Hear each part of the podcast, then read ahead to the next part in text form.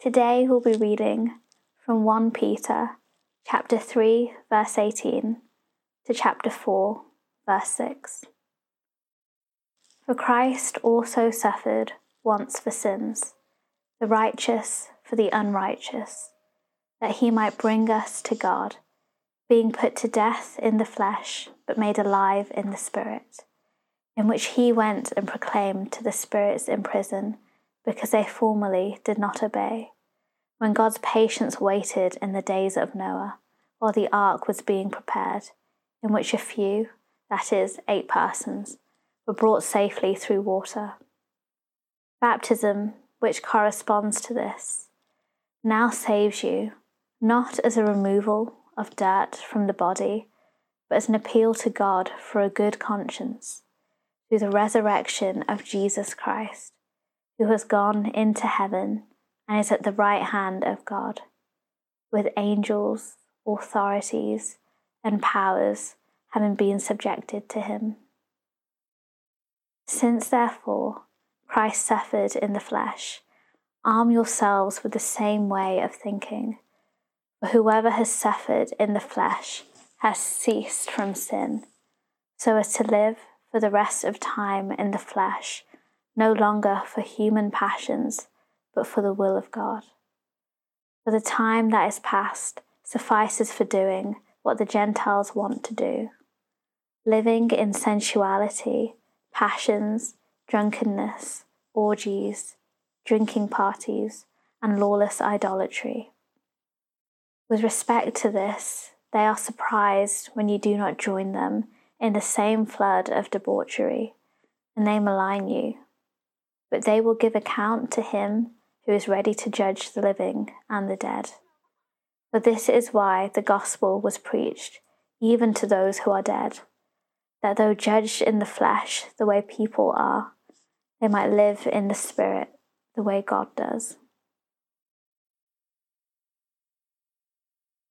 Well, good morning, Kingdom Vineyard. As always, it is a joy to be with you, even if only digitally at this time. Now, you may have noticed from this morning's scripture reading that there were some odd bits. Bits about Jesus descending to the dead, even about apparently Jesus preaching to the dead. These things are a bit strange.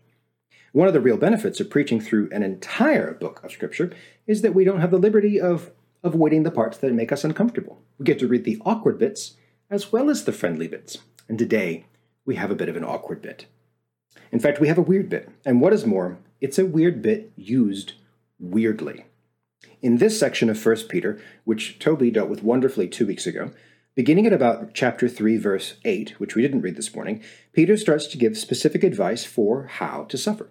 If you're going to suffer well, make sure it's not because you were an idiot. Good advice. Make sure you do it by trusting in the word, and Peter quotes Psalm 34 to back this up. And then he finishes at chapter 3, verse 17 with these words For it is better, if God should will it so, that you suffer for doing what is right rather than for doing what is wrong. So far, so good. This seems to me like pretty good common sense. But of course, he goes on the next verses to say, chapter 3, 18 and 19, For Christ also died for sins once for all, the just for the unjust, so that he might bring us to God, having been put to death in the flesh, but made alive in the spirit. We're all on board. Then verse 19, in which he also went and made proclamation to the spirits now in prison and then in chapter 4, verse 6, he says, For the gospel for this purpose has been preached even to those who are dead. In other words, the reason Peter gives for why it is better to suffer for good than for evil is because Jesus hung out with dead people. And Peter expects us to respond to this information as if it makes perfect sense. Now, this is the weird bit used weirdly. What is Peter on about? And where did Jesus go? And what did he do there? And why on earth is this the next logical step in Peter's argument? If you're curious at all, these are questions about a doctrine that is commonly called the descent into hell. And Peter's words in 1 Peter 3 and 4 raise three big questions that I'm going to try and address this morning. First, what is the descent into hell? Second, what does the descent into hell mean for us? And third, why does Peter use it in his argument in the way that he does? That's pretty straightforward. Let's dig in. So, first question What is the descent into hell? Now, back when I was a pastor, I used to have my congregation try to read the cycle, recite the, the Apostles' Creed every week on a regular basis, as much as we could. We didn't always make it, but I wanted us to.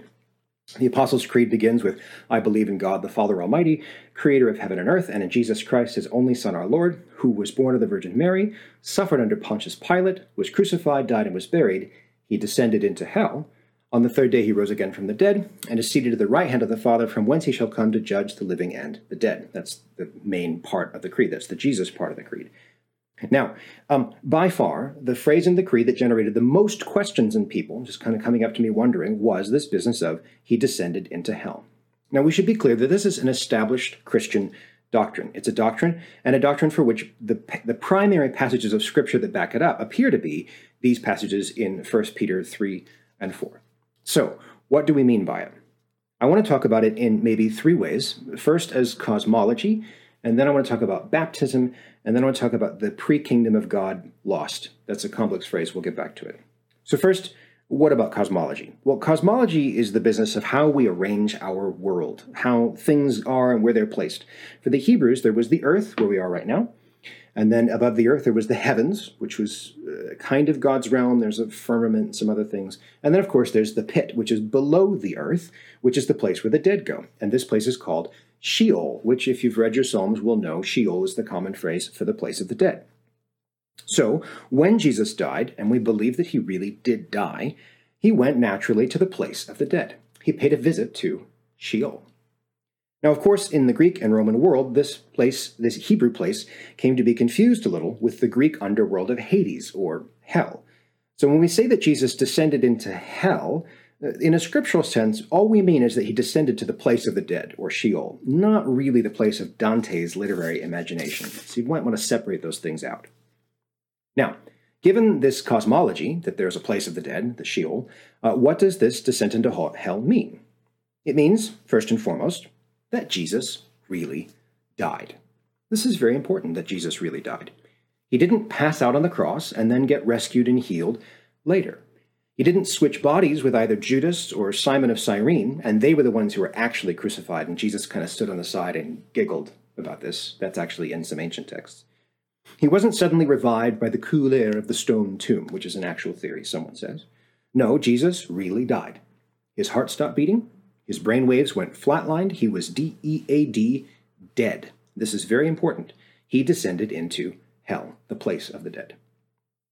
Now, this gets us to the second thing about Jesus' descent into hell, which is that it becomes a cipher for baptism, which we see even in the passage today, where Peter says in 321, corresponding to that, what he means by this, corresponding to Noah's flood, baptism now saves you not the removal of dirt from the flesh, but an appeal to God for a good conscience through the resurrection of Jesus Christ. In other words, Jesus' actual death was a second baptism, one that you are now joined to in being baptized yourself. Jesus was explicit about this connection between his death and baptism when he was in his earthly life. Uh, consider a passage like Mark 10, verses 37 to 39. And James and John have come to ask for thrones seated next to Jesus in his kingdom. No big deal. We just want thrones next to you, Jesus. They said to him, Grant that we may sit one on your right and one on your left in your glory. But Jesus said to them, You do not know what you are asking. Are you able to drink the cup that I drink, or be baptized with the baptism with which I am baptized? They said to him, We are able. And Jesus said to them, The cup that I drink you shall drink, and you shall be baptized with the baptism with which I am baptized. And he goes on. In other words, Jesus saw his imminent death as a second baptism. But instead of getting dunked into water and coming out washed clean, he would get dunked into the earth and come out a new being. This again is why the Noah passage is important. Noah passes through the waters of judgment, and also the Israel passing through the waters of the Red Sea marks a new beginning, marks a new life. It also marks a judgment. Judgment on the world in the case of Noah, judgment on Egypt in the case of the um, um, the Exodus story. They are removed, the bad guys are removed, so that God's new life can be made manifest and can thrive. So, the descent into hell matters for us because it points to the real meaning of our own baptisms that we have died with Christ and that now we live with him. Third, and finally, for this part of understanding the descent, he descended into hell means more than just that Jesus died. It also means he went somewhere and did something. According to Peter, He was preaching. The something Jesus did when he was dead was preaching, and specifically preaching to the pre kingdom of God lost. He spoke to all those people who died before the resurrection. Now, the reason for this preaching might become clearer when we remember when it is that Jesus descended into hell, namely on Holy Saturday. Now, this is the day between Good Friday, when he was crucified, and Resurrection Sunday, when he came back to life. So, Holy Saturday is that lovely little sandwich day right in the middle. Now, don't miss the fact, very important, that that, that Saturday is the Jewish Sabbath, and that Jesus spends that Sabbath resting in the grave from his work. He's keeping the Sabbath. And how does he rest, according to Peter? Why, he holds a synagogue meeting in the place of the dead. So, in the same way that Jesus in life was in the synagogue every Sabbath day teaching people, preaching and teaching the Word of God, now he's sitting in the first synagogue of Sheol dropping truth bombs on the dead. As in death, so in life. Can't keep a guy away from the synagogue. Now, I realize that this question, this may raise a number of questions for you about salvation, the dead, whether or not there are things like second chances for people who die without knowing Jesus, and we've got to be careful not to push a, passage, push a passage like this one too far into any kind of speculation. All the same, I'm not going to make it easy on you by giving you a simple answer. The best that I can give you right now is that, in the tradition of the church, the spirits to whom Jesus preached were all those who died before Jesus' message and kingdom came to earth. In other words, that Jesus preached to all those people who never got a chance to hear the gospel because there wasn't yet a gospel to hear. And so Jesus is just preaching to those who never heard. It's of interest to me that church art very often features Jesus coming out of the tomb on Resurrection Sunday. He's stepping on the doors of the tomb, and he's holding the hands of Adam and Eve as he comes out of the tomb. This is very common in church art, suggesting that Jesus has redeemed the historic loss in this action. That's an art move. I'm not sure about the theology of it. You can look it up yourself. So, that's three things that the descent of hell is, descent into hell is. One, Jesus really died Two, it is the anchor and ultimate point of our baptism. And three, um, Jesus was doing God's work while he was dead, announcing to the people before his time uh, the good news of the kingdom.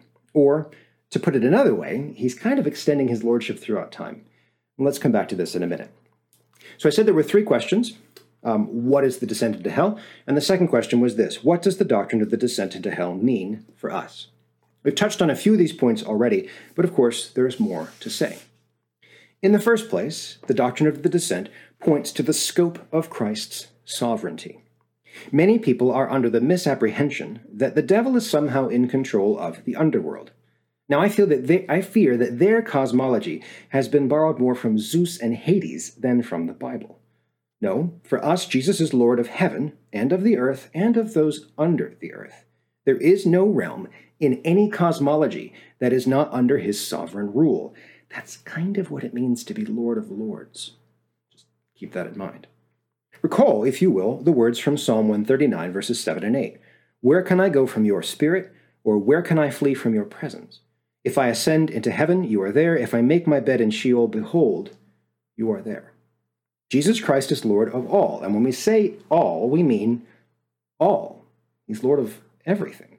Not some, not some places, and not even certain times, but all places, all times, and all people, he's Lord. That's part of what we affirm when we say that he descended into hell. It means that he assumed the lordship of all realms. And if you think about it that way, that's quite a worshipful and devotional point. That there's no place you can go where Jesus is not king and not master. Well, what else does this doctrine mean for us? It means something for us relative to our own baptism. And Peter makes this explicit in the passage. So look again with me at 1 Peter 4 1 through 5, where Peter writes, Therefore, since Christ has suffered in the flesh, arm yourselves also with the same purpose, because he who has suffered in the flesh has ceased from sin, so as to live the rest of his time in the flesh no longer for the lusts of men, but for the will of God. For the time already past is sufficient for you to have carried out the desire of the Gentiles, having pursued a course of sensuality, lusts, drunkenness, carousing, drinking parties, and abominable idolatries. In all this, they are surprised that you do not run with them into the same excesses of dissipation, and they malign you. But they will give account to him who is ready to judge the living and the dead. Essentially, what Peter is saying is that you have been baptized with Christ into Christ, and you have entered with Christ into his death. and in dying with him, you've received the promise of life. Now you should live that life. Paul, in Paul's words from Galatians 2:20, I have been crucified with Christ, and it is no longer I who live, but Christ who lives in me. And the life which I now live in the flesh, I live by faith in the Son of God, who loved me and gave himself up for me. In baptism, I am dead with Christ and alive by his Spirit. Now, baptism is that ceremony or the event which symbolizes and possibly even affects this unity with Christ in his death. So Paul continues on this theme in Romans 8 12 through 14. So then, brethren, we are under obligation, not to the flesh, to live according to the flesh. For if you are living according to the flesh, you must die. But if by the Spirit you are putting to death the deeds of the body, you will live. For all who are being led by the Spirit of God, these are sons of God. When we affirm Christ's descent into hell, we are affirming our own baptism. He has died, and that I have died with him. He has risen, and now I receive the promise of rising along with him by his Spirit. That because of his death, I must, I absolutely must, lay aside the old life of the flesh even now. In Christ, we are called to new life. And we affirm this when we affirm that he descended into death. Now, this then is a critical meaning of the descent into hell for us that it becomes a motive for our ethical action in the present. Christ has died for me. Will I go on sitting? Will I, now that he's done that, will I attempt to crucify Christ again for the flesh that I'm going to hold on to? May it never be. Instead, honoring the death of Christ, we now strive with all we have to live the life of Christ. And that's a heavy mandate on us. All right, two out of three questions done. What's the descent into hell? Gave you some answers. Uh, what does it mean for us? Gave you some hopefully meaningful answers. And third question is why does Peter use it in his argument the way that he does? Now, here again is the situation of 1 Peter, which we should review momentarily. Imagine that you're a slave in the ancient world. You are at the behest of your earthly master, who may or may not be just, who may or may not be fair, who may or may not be kind. You're just, you're owned, and you have to perform your service. Now, you, as a slave to this master, have also come to give allegiance to the Lord Jesus as your king. And now this new king begins to give you instructions. Among them are serve faithfully, don't be a jerk, prepare yourself with every answer for everything that comes up. Make sure that if you suffer, you suffer for the right reasons. And Peter cements this advice by calling you to remember that your Lord also died, the just for the unjust, by calling you to remember your own baptism, which unifies you with Him, and by suggesting, even hinting, that just maybe by suffering well in the same way that Christ suffered, you might save your master in the same way that Christ saved you. When you are suffering for Jesus, Peter calls you to flex your baptism. This little death, this little pain, is part of the pain that my Lord endured. And in the same way that my Lord's pain and obedience saved me, perhaps my pain and obedience, by being joined to his pain and obedience in his descent into hell, might just save my oppressors. Now, folks, I can't tell you how to do this. I can't even give you advice on how to do this. There's no hard and fast rules for how to suffer well, when to suffer, or when to flee for your life, which is a viable option. But Peter offers us an incredible challenge in this passage, and it's a challenge I suspect not many of us will have the courage to look square in the face. Am I willing to suffer so that someone else might have life? Our challenge. So there you have it. Hopefully, what was a weird doctrine used weirdly has become actually a critical doctrine used compellingly. The descent into hell is good news. Christ is Lord of all and our baptism binds us to his lordship over all, motivating us to right ethical action. So I want to end today's sermon by talking for a moment about baptism. Uh, if you are new to this Christianity thing, I'd encourage you to find out more about what we mean when we talk about baptism uh, and figure out and ask some questions. It's quite important, and so don't skip it over. Um, if you think of yourself as a Christian and you've never been baptized, I think you need to reevaluate that position. Uh, Jesus commands us to be baptized as a sign and symbol of our allegiance to his kingdom. Uh, and I challenge you to give some serious thought to that. If you have been baptized, I want to challenge you to rethink the importance of that event for you. In baptism, you have died with Christ and are now alive in his spirit. This fact is terribly important and should impact almost all of your choices. It should impact your psychology. Uh, when you're feeling tempted, remember your baptism. When you're having a difficult time forgiving someone, remember your baptism. When you're frustrated with the church and kind of sick of people, remember your baptism. Uh, your baptism is a powerful tool uh, to help us in the Christian life. At the same time, I think there is probably no more serious accusation I could make to someone than to say, hey, mate, this is beneath your baptism. Uh, to call you out on living beneath the level of your baptism is a very, very serious charge, and it warrants a place of deep reflection and personal thought.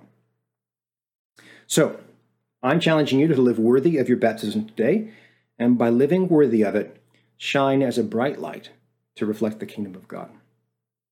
I will pass things back to Jim and Rachel for them to pray at the end of this service. Bless you all today.